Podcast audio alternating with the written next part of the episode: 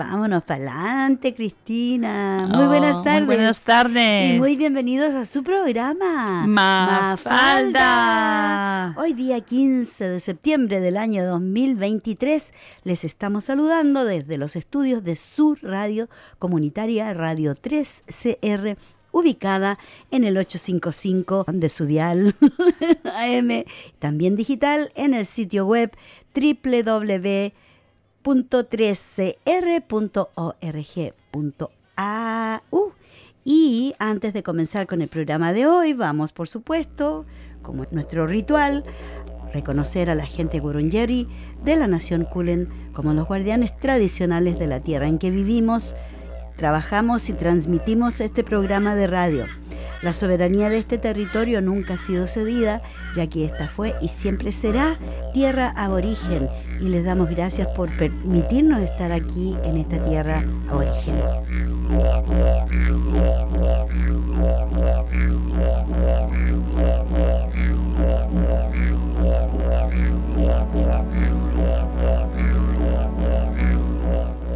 Y con una música muy espiritual vamos a comenzar hoy día saludando a nuestros queridos oyentes.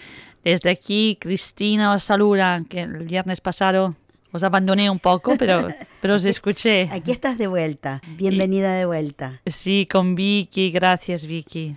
Siempre Sí. es un placer estar Por aquí supuesto. juntas. Mírame, mírame, mírame. No, ya te veo. Se está Me súper... saqué, me saqué el chaleco. Sí. Estoy en mangas, en mangas cortas aquí con un poquito de calor. Mira, yo me puse, me puse el otro porque sabes que siempre tengo frío aquí Es dentro. que aquí adentro estaba tomando un tecito y eso me trajo un poquito, poquito de de calor al calor. cuerpo. Pero fíjate que hoy día ha sido un día de primavera fabulosa. ¿Saliste a caminar? No precisamente, pero estuve bajo el sol. No caminé, Bueno, estuve esperando bueno. que, que me lavaran el auto porque ya no se veía. Ya no veía para afuera por las ventanas. A mí me toca también, hubiera tenido, pero ya lo tengo para mañana. Ya, no, yo fui porque ya no. Y como mis bracitos están un poquito flojos, así que no, no pude, no puedo lavarlo yo sola. No, claro. Están un poquito delicados, así es que fui y estuve en el sol como una media hora. Qué bien. Qué ricura más grande, me, me llené de vitamina D y bueno, ya empezamos la Y primavera. de buen humor, ¿no? Y de buen humor, de Porque buena a mí el onda. sol, calor. Es que es tan rico. Imagínate, 23 grados hoy Sí. día. Mañana de nuevo 23 o 25. El lunes van a ser también 23. El martes 27 Oh, ya grados. está empezando. ¡Ah! No lo puedo creer. Nos dan ganas de ir a trabajar cuando hace un día No, Dan ganas de irse no. a la playa, ¿cierto? Además que tenemos costa por todos lados acá. Exacto. Hay que aprovechar. El martes 27 y el miércoles plam, 18. Bueno, estamos en Melbourne, tampoco. 18. Y después el jueves 15 y el viernes próximo 18. Bueno, Según lo que dice el pronóstico del tiempo, pero ustedes Mm. ya saben, no podemos confiar porque a veces el, el clima nos, nos juega pasadas raras así de que hace lo que quiere. exacto. Yo creo que lo hace de propósito No, para, para jugar con nosotros. Por supuesto con sí. nosotros. Así es.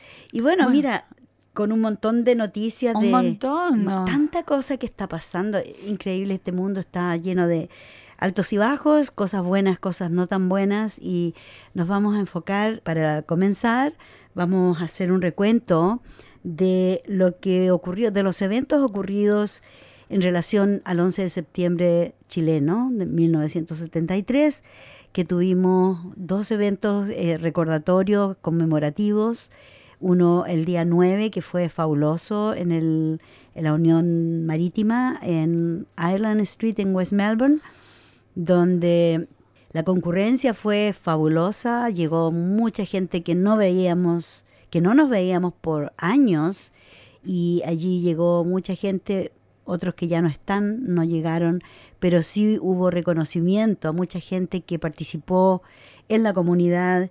Hubo un grupo que yo llegué después, 10 años después de que ese gru- grupo comenzó, Free Chile Committee o el Comité de Liberación de Chile, que hicieron muchas actividades en su época y se creó este grupo que ayudaba a los refugiados, que se ayudaban entre ellos y grupo de apoyo muy importante. Hubieron testimonios muy dolorosos escuchar, testimonios muy brutales de las experiencias que tuvieron muchos refugiados que fueron torturados, fueron terriblemente abusados por la dictadura, por la CNI, que es lo mismo que la CIA chilena. Chilena. Y así fue dolor, mucho dolor, pero también el hecho de que estamos todavía acá y que muchos siguen apoyando a Chile de diferentes maneras, ya sea apoyando las ollas comunes que todavía existen allá por la falta de recursos Mm. y de muchas otras maneras que la gente ayuda a compatriotas chilenos que todavía están en Chile. Fue un encuentro muy emotivo. Mm. Como te digo, hubieron muchos testimonios, gente que nunca, en 50 años, nunca habían dado a conocer su terrible experiencia como personas que fueron víctimas de la dictadura y por primera vez dieron su testimonio en público, cosa que no es fácil hacer. No, no. Y además, a ver, claro, es feo, ¿no? O es eh, terrible cuando alguien muere, pero imagínate los familiares que se quedan o alguien desaparecido.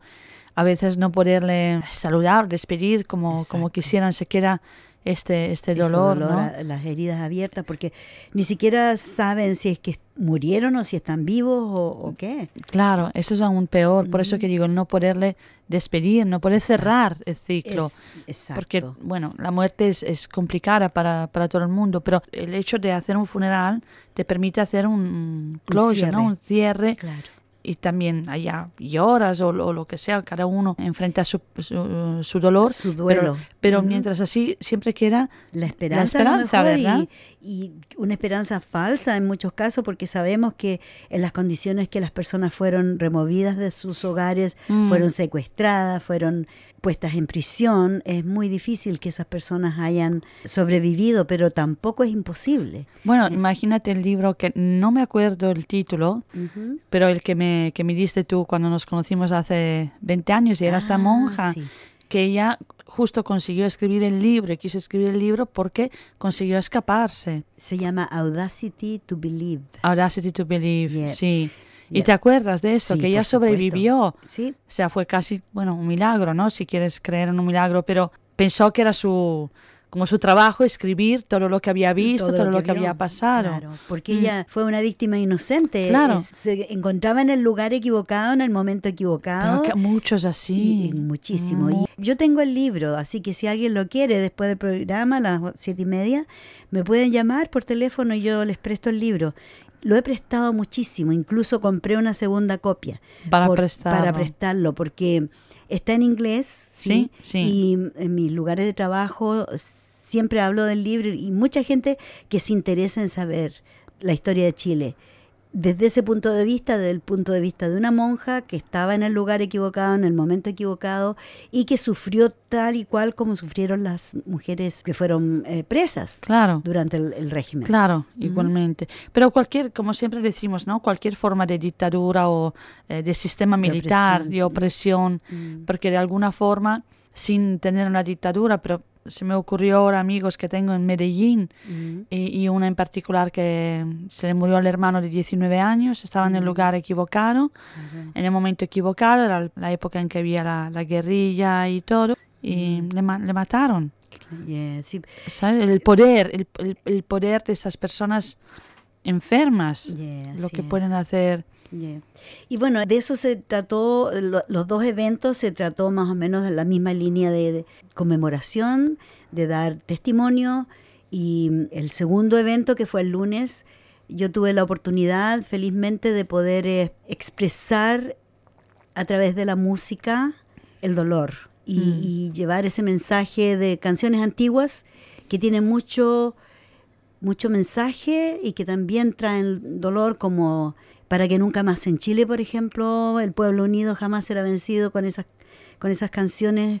En cierto modo trajimos un poco más de, de vida a las personas que estaban un poco, no un poco, muy tristes. Sí, Y después ya le pusimos un poquito de ritmo, adiós carnaval, adiós general, porque ya es como la evolución de, de- de la muerte de- del dictador. Entonces, eso como que la gente, y por supuesto la batea, terminamos con la canción La Batea, para los que son chilenos de, de esos años, una canción de, mm, creo que era de aquí La Payún, y era una canción que sonó por todos lados, fue muy famosa y se ha ido adaptando a, a los tiempos, así que con esas canciones terminamos la noche y se fue todo el mundo contento a la casa. La gente trajo en el evento del sábado, trajo, yo no sabía que eran donaciones y trajeron pasteles, empanadas, qué sé yo, Ah. dulce de leche, Carolina, las tres leches, el dulce estaba pero tan rico que yo no como, pero comí esa noche y no me hizo mal, porque ya no tengo diabetes. bueno, el evento del lunes fue en inglés, principalmente.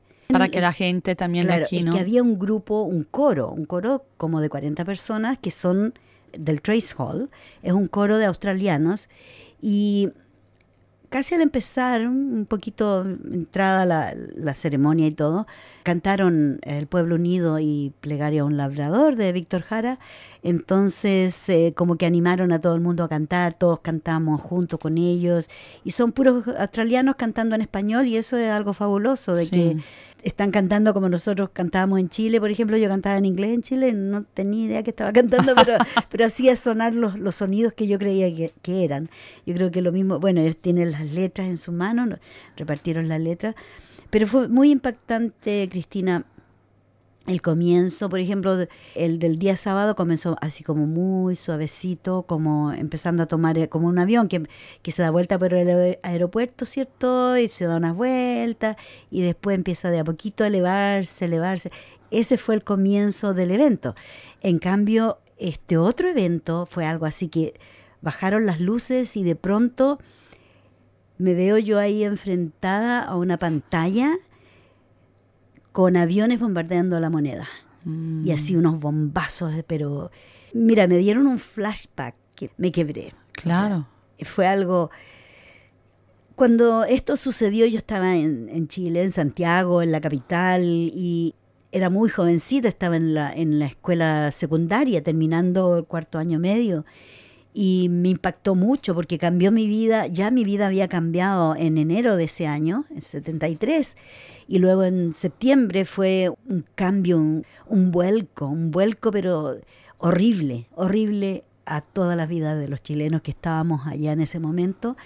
Y recordar de esa manera fue como muy chocante. Yo quedé en shock, te juro que no. Mm. Me costó recuperarme de Y eso. creo que muchos más, ¿no? Creo Sí. que muchos otros. Sí, pero yo creo que fue bien pensado en el sentido de que, bueno, los que vivimos el momento, para mí fue un shock.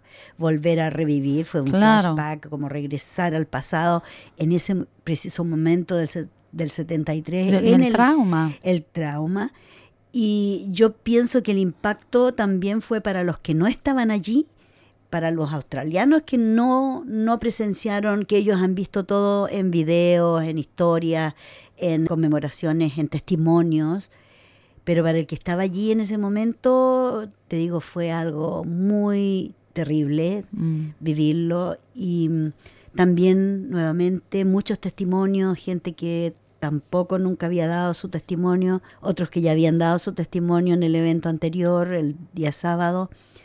Y, y yo creo que fue una forma de darle a conocer a los australianos que, bueno, es un pueblo que ha sufrido, pero aquí estamos y seguimos luchando. Mm. Y habló un dirigente de la Unión y de verdad nos, a mí me llenó de orgullo de saber de que el gobierno australiano el- de la época, ellos ayudaron mucho a los chilenos. Y ellos dijeron que habían tomado el, la enseñanza de las uniones. Tienen otro nombre también acá, las uniones, se me fue la palabra, pero anyway, ellos tomaron como un ejemplo histórico, heroico, lo que sucedió en Chile, el movimiento sindical. Esa Ah, es la palabra. O sea, los australianos, el mi- movimiento sindical de Australia apoyó apoyó A a Chile. Chile. pero también ellos tomaron como ejemplo al movimiento sindicalista chileno, porque en ese momento cuando Allende fue elegido, fue elegido por el movimiento popular, por la gente, por el pueblo, fue elegido democráticamente.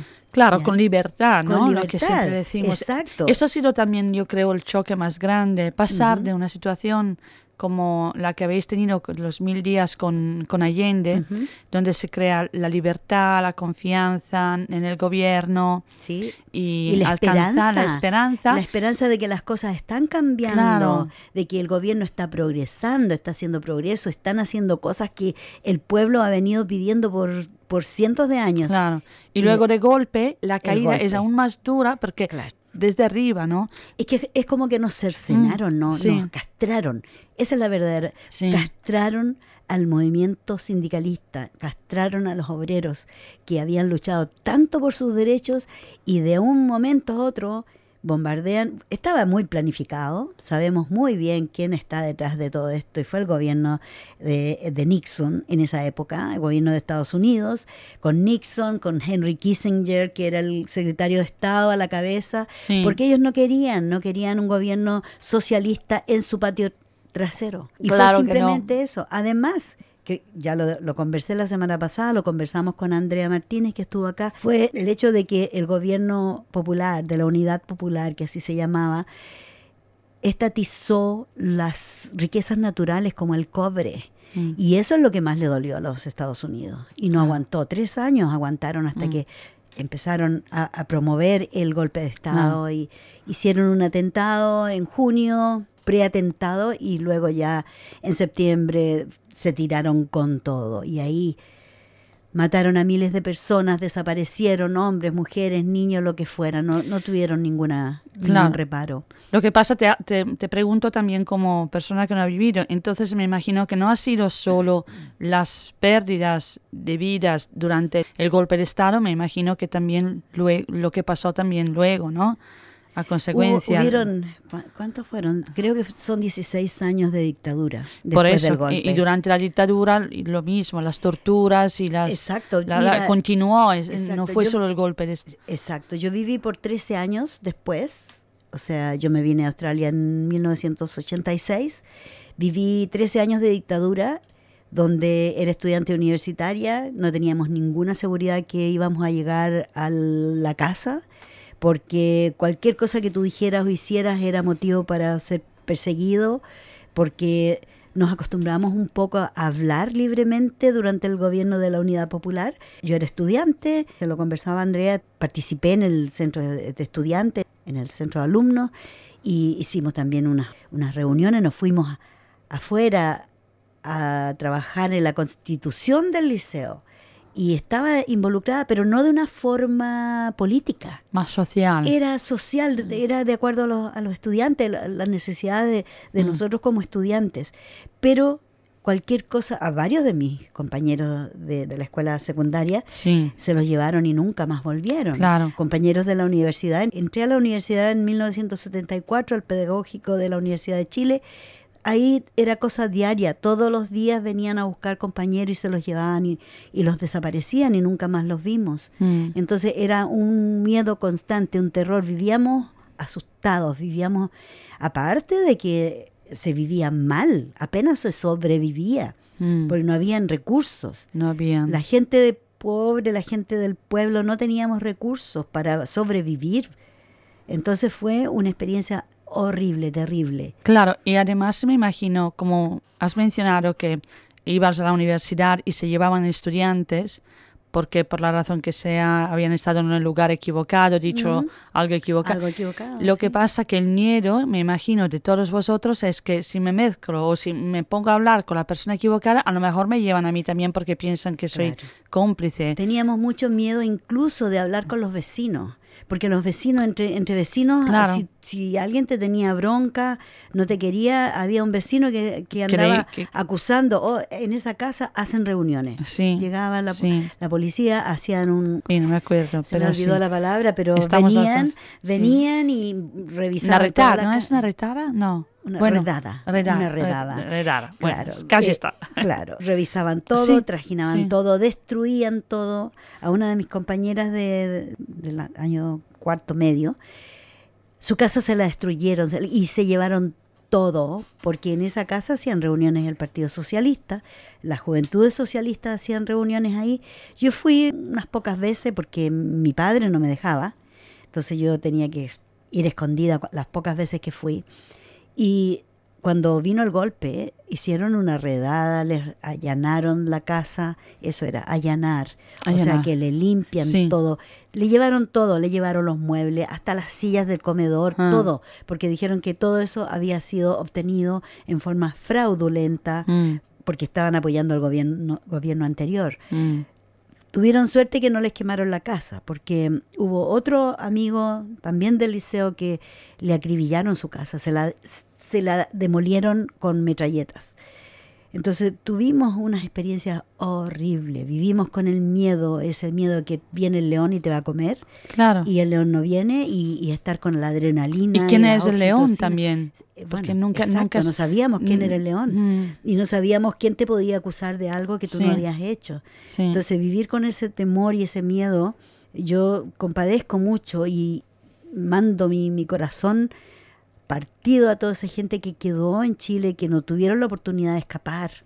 Porque yo no escapé en forma política, porque no estaba involucrada en política, pero sí tuve que escapar a raíz del terremoto, que quedamos ya ahí, ya sí que perdimos todo, todo, todo lo que podíamos tener y no teníamos ninguna posibilidad de surgir financieramente.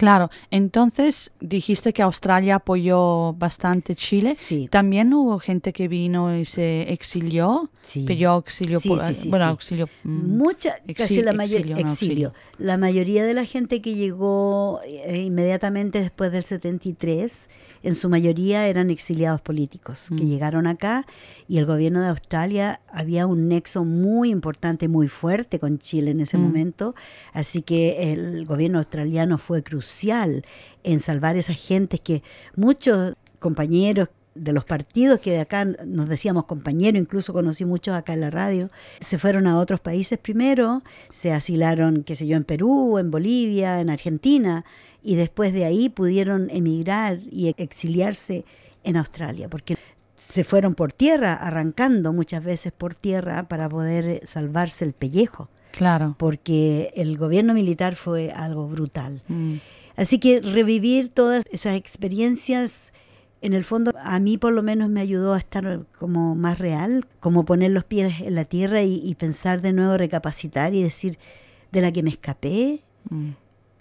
Todo lo que soy ahora, que no soy nada, pero lo que soy ahora me lo, lo debo a todas esas tristes y terríficas y terroríficas experiencias que viví en mi juventud en Chile. Claro, y también, bueno, reconocemos las dos, siempre decimos la oportunidad que este país nos dio y no un escape de una Y- y- dictadura, pero la verdad, este país nos, Nos ayuda brindó- a crecer, nos Mm. ayudó a crecer y Sí. a evolucionar y a progresar y a darles a nuestros hijos un futuro mejor. Claro, y la seguridad. O sea, yo creo que cuando naces aquí en Australia, y, y yo no he experimentado lo que has vivido tú o muchos chilenos, sé que muchos españoles seguro lo han vivido durante la dictadura antes, pero la idea de vivir en un país seguro, ¿no? Es, es algo que no tiene precio. No tiene precio y para las personas que no han tenido esa experiencia no lo saben apreciar de la misma forma. No, porque Mm. te digo, yo conozco españoles que tienen 70 años o así, o a veces también mayores,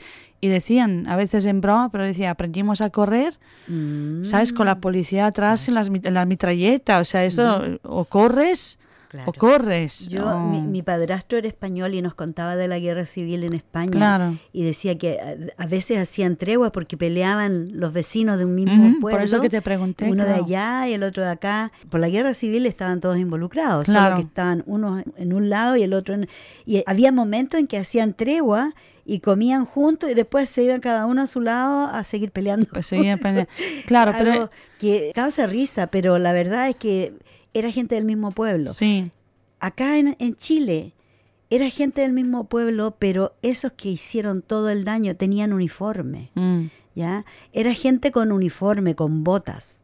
La bota Claro. que en el fondo fueron, todo, todos los eh, recursos fueron provistos por el gobierno de Estados Unidos, ¿ya? Los fondos para comprar todo eso que tenían.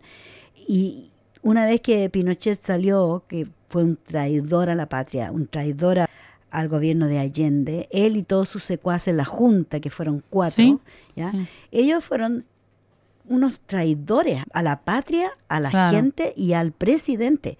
Porque ¿cómo es posible que hayan derrocado a un presidente elegido democráticamente. Claro. Eso es algo que no tiene nombre, que no tiene realmente... Bueno, después de eso hubieron otros casos similares en Latinoamérica, pero tengo entendido que Allende fue el primero que fue derrocado de esa manera, asesinado, porque no pueden decir que, que se mató. No sé, yo no creo que se haya matado. Estaban bombardeando la moneda, ¿cómo se iba a matar? No sé. Claro. Pero como haya sido, él no iba a salir vivo de ahí. No, y, Es un de una forma u otra él no Exacto. de allá no iba a salir. Y recordar eso después de 50 años Mm, es como para decirte a ti misma, para mí fue como que, que fue ayer, como Mm. que todas esas memorias de los aviones volando bajito y bombardeando la moneda en Santiago de Chile es algo sin precedente. De verdad que es algo que a mí personalmente me marcó y a, a mi generación y todas las generaciones antes y después nos marcó de una manera horrible. Mm. Claro. Horrible. seguro. Uy, así que, mm, y de eso se trató el fin de semana. Nos sacamos el dolor, yo creo. Me pegué unas cuantas lloradas ahí en silencio, mirando la, la pantalla. Y, mm, ¿Y qué puedes hacer? Hay que seguir adelante. Hay que seguir luchando. Sí. Y para que nunca más en Chile. Para que, que nunca Que- más ocurra, ¿verdad? Por eso que lo habéis hecho. O sea, la idea es de verdad decir, ya está, que no Ya está, pase. que no vuelva a suceder. Exacto, que no Exacto, pase que el más. país aprenda. Lamentablemente se sabe mucho de la sociedad chilena en estos momentos está muy confundida. Lamentablemente tuvieron la oportunidad de hacer crear una nueva constitución y decidieron no hacerlo. Votó la mayoría, votó en una cantidad arrasadora, votaron porque no se cambiara la constitución. Quiere decir que en estos momentos todavía rige la constitución de Pinochet, de una dictadura. Mm. Y eso es algo embarazoso, horrible, vergonzoso, no sé cómo más calificarlo. Mira, pero sabes, justo hoy, no sé con quién lo estábamos hablando, que hablamos del- de, los cambios y, y decíamos eso, es que a veces lo sabemos, ¿no? Sobre todo nosotras y cuando trabajamos con violencia doméstica es lo mismo, mejor malo conocido que bueno Mm. Por por, conocer. Entonces, a veces el miedo al cambio, cambio. es tan grande que aunque no estés bien donde esté, no, no te permite en- intentar, Hacer porque dices, bueno, cambios, ¿qué me va a pasar? Y si luego es Exacto. peor, Claro. nos Y quedamos aquí y tienes, que... tienes tanta razón, Cristina, porque hubo también una campaña del terror. Claro. Ante- la campaña antes de que la gente votara por este plebiscito de que si se cambiaba la constitución o no se cambiaba, que se eligió gente del pueblo, que fueran representantes del pueblo, de todas las áreas de trabajo, que fueran ellos, gente, dueñas de casa, de, de todas partes, mapuche, de todas partes. Hubieron representantes allí y, y sin embargo fue tanta la desinformación o la, ¿cómo te dijera? Crearon tal confusión Mm. en la población que, como tú dices, prefirieron votar por algo que conocen. Tenían mucho miedo de probar una constitución nueva. Pero, ¿qué va a pasar? ¿Qué va a suceder con esto, con lo otro? Entonces, prefirieron quedarse con lo que ya conocen. Claro. En vez de cambiar. Claro. Mm. Y esto es lo que es, esa es la base de la dictadura. O sea, hay que es. Que la, la base de la dictadura es jugar en el miedo. Por eso que lo Mm. que tú decías, el, un vecino en contra del otro vecino, porque mientras hay miedo podemos controlar a la gente. Exacto. Y fíjate que yo creo que es el momento apropiado para hablar del plebiscito aquí en Australia. Mm, Y yo creo que el, el paso preciso para porque se están anunciando y hemos visto yo ayer me tocó ver un programa en televisión donde quedé así como uf, y quedé como para atrás así qué pasa aquí porque se está hablando del del plebiscito de la voz de la voz de los Voice, de sí. los aborígenes cierto Sí. tú tienes información de ello No tengo mucha, no, No tengo tienes mucha. bueno Tú seguro eh, tienes, el tienes 14 más. de, yeah, el 14 de El ca- octubre sí. se ha determinado que todas las personas tienen que votar por sí o por no si le damos la pasada a la voz aborigen o no le damos la pasada. Y hay mucha, de nuevo, la misma cosa, mucha desinformación.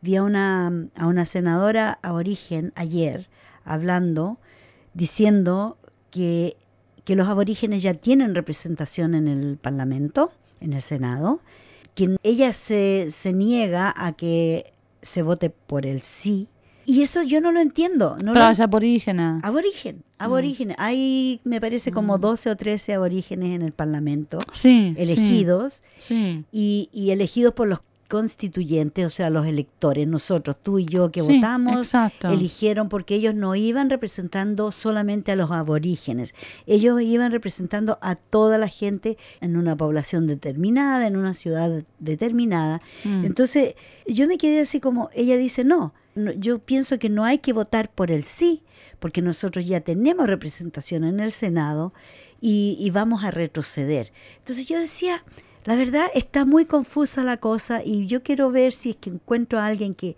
que sabe mucho más que yo de esto, porque yo recién me estoy enterando con todo esto de Chile y Chile, como que dejé un poquito de lado de eh, educarme un poco más en el tema, pero sí les puedo decir que hay un, un libreto acá, lo tengo en mis manos, Sí. donde se habla de las consecuencias del sí y del no. Lo que se está hablando de que si la gente vota que sí, es para cambiar la constitución, alterar la, la constitución y, proponen una ley que quieren que hayan cambios donde se se incluyan a los aborígenes en una forma especial. Es decir, por ejemplo, un aborigen que solo es aborigen, pero que está representando a toda una comuna o a toda Mm. una ciudad, Sí. pero no representante de los aborígenes.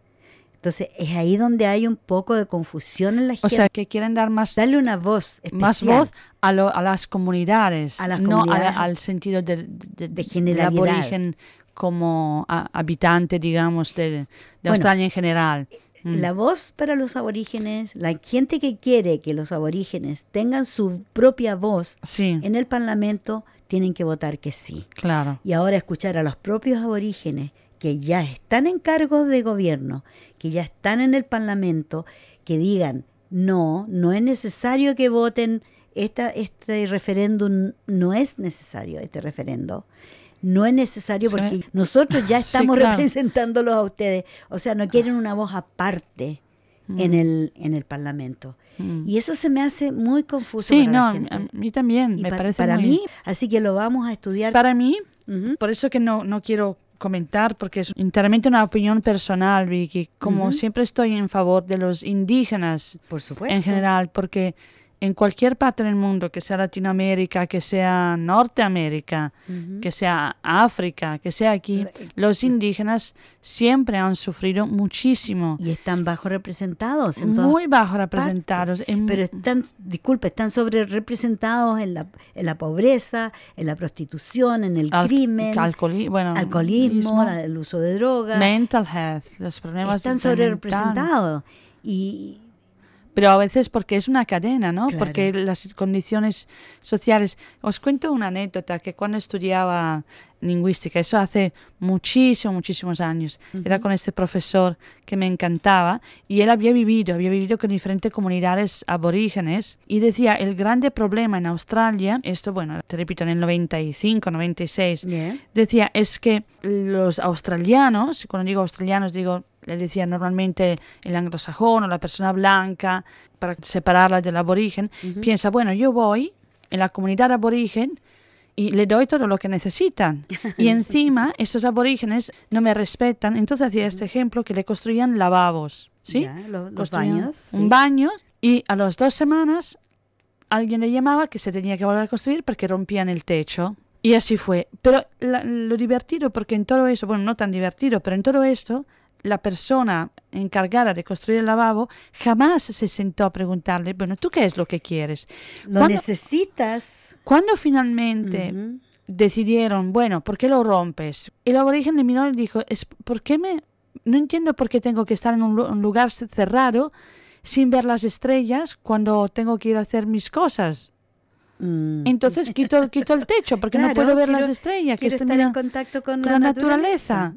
Y me pareció muy fuerte y eso es, creo que es donde aún tenemos problemas porque seguimos hablando de la comunidad aborigen como puede ser la comunidad indígena, siempre desde nuestra perspectiva, Exacto. lo que nosotros creemos que ellos necesitan, y quieren, y etcétera. Mientras y yo creo, espero que esto de la, de la voz sea para reconocer su voz. Y a lo mejor ellos no quieren casas. Y que sea justo o no sea justo, esto es lo que quieren. y quieren vivir en el desierto y hay que respetárselo, ¿no? Así es.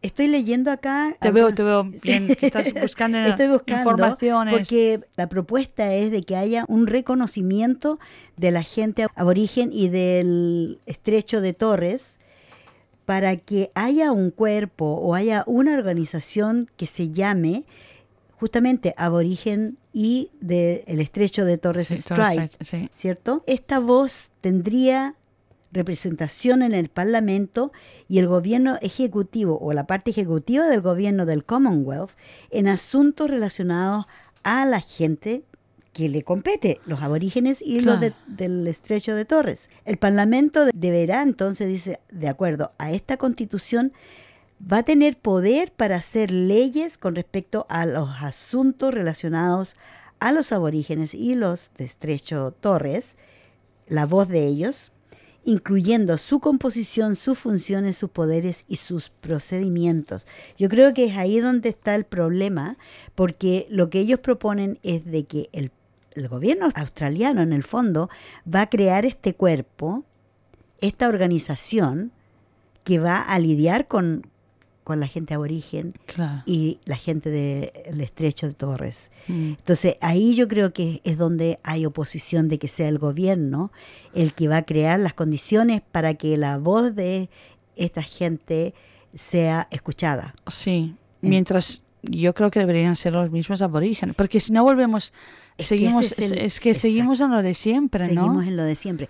Pero sabes tú que por otro lado, yo pensaría que en vez de que sea el gobierno, el ejecutivo del gobierno que va a crear este organismo, como lo, lo estaban creando en Chile y que tampoco también falló, que sean los mismos aborígenes que estén, que sean parte. O sea, el ejecutivo del gobierno, si son, por decir, 100 personas, que 50 sean aborígenes. Aborígenes. Porque ellos saben a dónde les aprieta su zapato, ¿no? Ni siquiera muchos usan, no usan zapatos porque viven, viven en contacto directo con la Pachamama. Claro. Entonces nosotros no podemos, en realidad, ahora estoy como viendo un poco de luz Sí. en esto y, y es tan difícil porque yo quisiera que ellos tuvieran una voz, Sí. ¿cierto?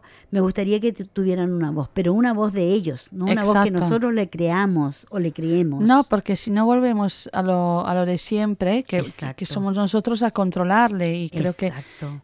Bueno, esto es- es- estoy segura que es algo que, que no quiero, ¿no? Porque ya lo hemos hecho durante, durante mucho tiempo. Además que también la situación de los aborígenes creo que es bastante complicada en el sentido que hay muchos aborígenes que viven en las grandes ciudades, que se han adaptado por varias razones, a veces no porque realmente han querido, pero muchos vienen de la generación robada Oh, y entonces están dentro de, de la comunidad, digamos, de los australianos. Entonces es complicado, también imagino, para ellos, comparado a los, los aborígenes autóctonos que a lo mejor viven aún según sus tradiciones. Claro. Y que También- son muchísimos. ¿eh? Que son muchísimos, pero quiero decir, también esto, uno puede ser aborigen, pero dice, pero claro, pero no me identifico. Lo mismo podría pasar en Chile, ¿no? Puedes ser mapuche, pero si has vivido en la ciudad y crecido en una determinada manera, a lo mejor te cuesta entender el punto de vista de otro que sea mapuche que vive en la naturaleza.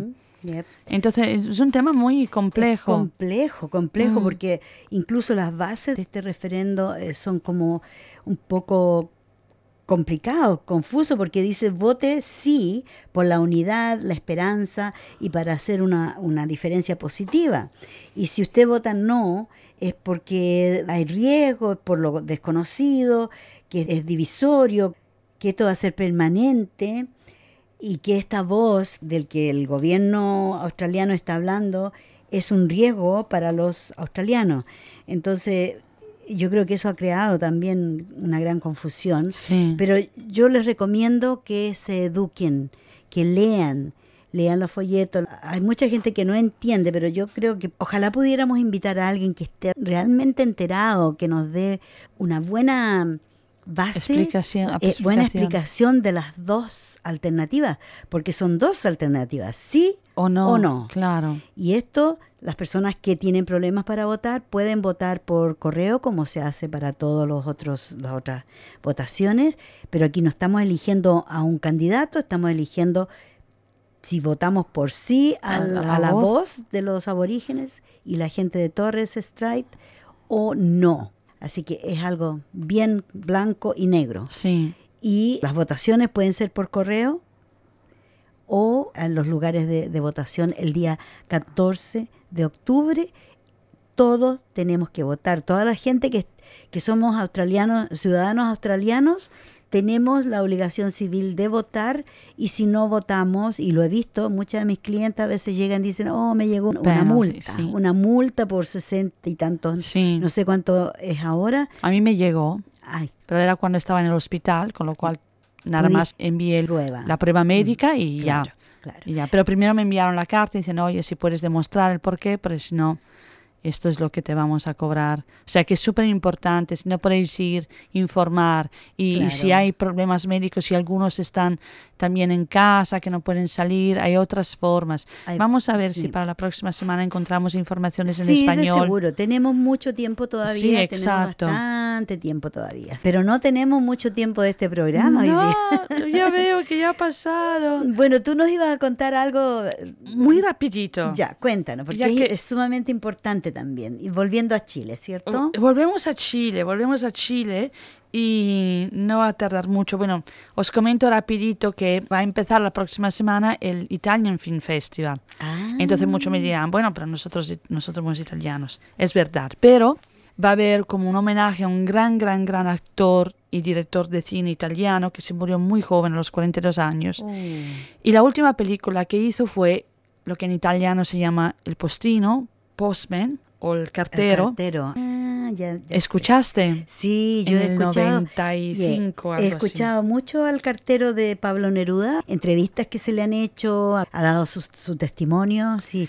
Pues eso habla de Pablo Neruda. claro. Habla de eh, unos meses, tampoco fue mucho, es un poco romanzado, es un poco un romance, pero la historia es verdadera, de unos meses que Pablo Neruda pasó en Ischia, no sé cuántos lo conocerán, pero es una isla muy, muy, muy bonita. No he estado, pero he visto fotos, encantadora, que está cerca de Nápoles. Y él se pasó unos meses allá y cuánto contribuyó con su poesía, con su conocimiento de la literatura en el pueblo, cuánto lo recuerdan hasta ahora por todo lo que dejó. Y fue, esto fue, yo pensaba que era más tarde, pero en principio él se quedó en Italia desde lo- los años 50, desde el 50 hasta el 52. Y dentro, 50 y 52 fueron solo unos meses que pasó en En esta isla. lugar. En Ischia antes pasó en Nápoles, en la ciudad principal. Y la película se llama El cartero. Os lo aconsejo. Yo cuando fui a verla, fui a verla porque claramente soy italiana, conozco el director, muy, muy, muy famoso, un genio. Él sabía que se iba a morir, con lo cual hizo todas sus escenas antes y no llegó a ver la película. Oh, Y al final de la película, es que luego me pongo a llorar, pero hubo todo el cine, en el cine Nova, Ya. aquí en Australia, la gente que se levantó para aplaudir. Aplaudir. Mm. Fue una película increíble. Y te invito, Vicky, si quieres ir a verla. ¿Cuándo es? ¿Cuándo? Es ¿Cuándo? el miércoles 18 de octubre. Bueno, dice de llegar a las 7 porque es el último, la última película del festival, día, ujú. pero empieza a las 7 y media. Y cuesta, perdona, 35 dólares, que no veo nada, con las- no tengo las gafas correctas, perdonadme. Cuesta Ya. 35 dólares o 30 dólares si sois eh, del, um, parte Eh, del Está en membership. italiano. La- las, todas las películas están en italiano, Por todas supuesto. con subtítulos en, ¿En um, inglés? en inglés, sí. Ya. Porque es el festival Claro. del cine italiano. Tiene sentido. Mm, y él la hizo claramente en italiano. El actor que hace Pablo Neruda es francés, de todas formas. Ah. Es un actor muy, muy famoso, que ahora os pido disculpas, pero no me sale el nombre. No, está bien. Eh, pero era un actor muy, muy famoso y se parece a Neruda, es que lo hace Mm. tan bien.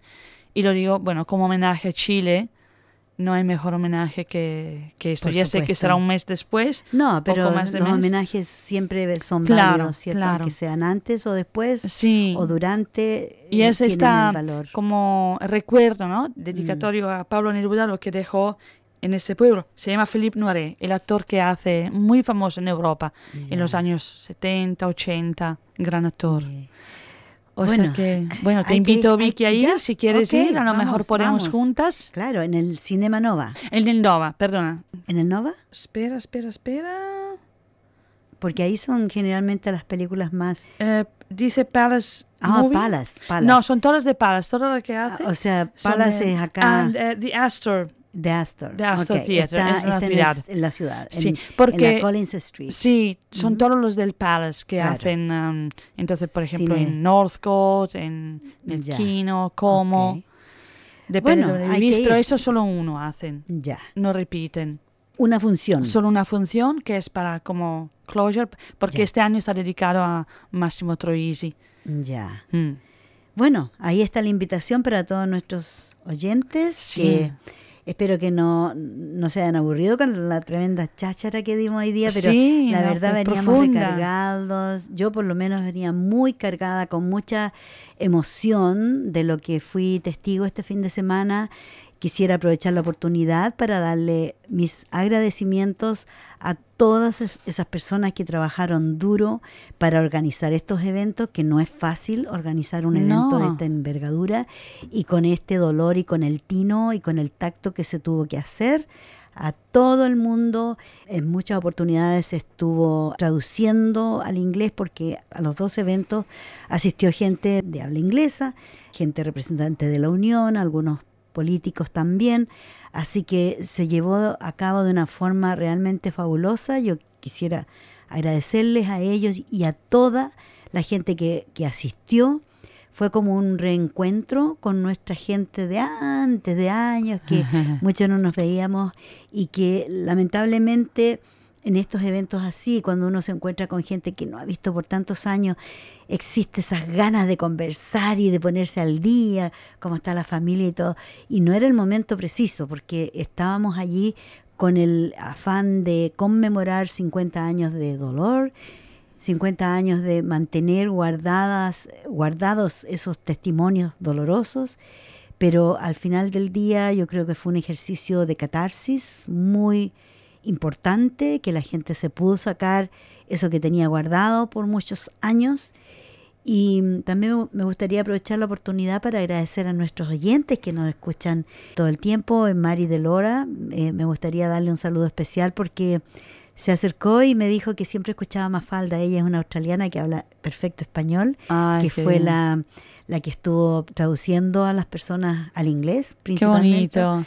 Y, y así mucha otra gente que también se acercó a, a decir, Mafalda, estamos con ustedes. Qué bien, qué bien. Nosotros le agradecemos mucho. Pero cuéntame, Vicky, ¿tenéis otra, eh, otros ¿Eventos? eventos o ya? Mira, eh, los eventos del 11 de septiembre, digamos, ya se dieron por finalizado porque desafortunadamente y felizmente por otro lado son dos sentimientos encontrados que también para el 18 de septiembre se celebra la independencia de Chile desde España. O sea, esto ha sido lo que se ha venido haciendo por desde 1818 creo que fue, que se, se separó de, de la corona española, entonces se ha celebrado siempre el 18 de septiembre, el Día de la Independencia O Nacional. sea que no celebráis el 12 de septiembre, el Día de la Hispanidad. no, para, no el 12 de octubre. El 12 de, quería No. decir de octubre, el Día de Ese- la ese día Hispanidad. pa- no, no, ese día pasó a ser el Día de la Muy bien. Invasión como es el 26 de enero para Australia. Muy bien. Entonces, el día 18 de septiembre, el Día de la Independencia Nacional, por lo cual hay muchos eventos, no, la verdad no tantos. Tuvimos la suerte de por muchos años, un grupo de gente se encargó, un comité de organizar estos eventos allá en el Sundown y en muchas partes antes del Sundown Racecourse, que era un evento fabuloso con miles de personas asistiendo, pero como todas las cosas, todos los grupos evolucionan, como crecen, se desarrollan y mueren. Bueno, y con el COVID también mucha gente se Exacto, desapegó, exacto. ¿no? Y también el- era, es difícil conseguir ese lugar, porque es un Claro. lugar muy carísimo. y Bueno, en este momento lo que sé es que vamos a ir a el Club Chileno. Quiero felicitarlos por haber finalmente terminado la sede de su club allá en Ravenhall, en la Rebecca Drive. Ahí se va a hacer un- una gran celebración del 18 de septiembre con comida típica, por supuesto. No me han dado la información así, yo lo- por lo que me acuerdo que vi en el Facebook. Y mm, por supuesto comida, bailes tradicionales, algunos grupos folclóricos y como siempre al final de la noche se termina con una banda de música bailable, con hasta la cumbia en este en esta oportunidad, así que ahí vamos a estar. Así que los invitamos que, que lleguen a disfrutar y a pasar las penas y, y a seguir adelante, porque en Chile, a pesar del dolor del 11 de septiembre que dura precisamente una semana y después vienen las celebraciones del 18 donde la gente se olvida un poco de las penas y seguimos adelante. Claro. Y así es como debemos hacerlo, porque no podemos quedarnos estancados en el dolor y en la pena. Hay que seguir adelante porque así es la vida. Claro, y no podemos estar estancados en el pasado, ¿no? Así es. Y nosotros tenemos que seguir adelante. Así Sí, que también. Vamos, vamos a tener que despedirnos por hoy día y darle las inmensas gracias por estar allí todas las semanas esperando nuestro programa, porque aquí estamos todas las semanas con Cristina sin Cristina, con Vicky sin Vicky. Aquí está No, no sin Vicky. A veces puede ser, quién sabe, algún día voy a estar viajando o no sé. Claro. Puede ser que mira, estoy pensando en unas vacaciones de repente, pero como este es mi baby, la mafaldita, entonces yo aquí estoy toda la semana. Y esperamos que ustedes también estén sí, allí por favor. la próxima semana a las seis y media en punto cuando les presentemos otro programa. Mafalda. Muy buenas noches, pásenlo bien. Muy buen fin de semana. Sí, disfruten el calorcito. Ah, sí. Salgan a tomar harta vitamina D y no se olviden que su radio comunitaria, Radio 3CR 855 Dial AM, aquí está para ustedes. Así que escuchen, no, no cambien el dial porque aquí estaremos. Chao, chao.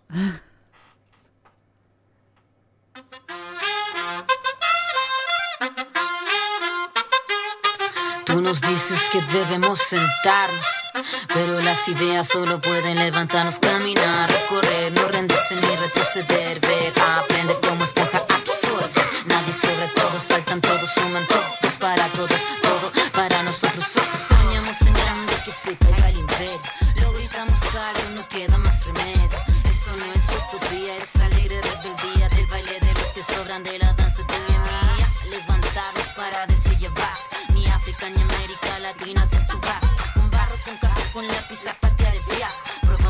Social terremoto en este charco.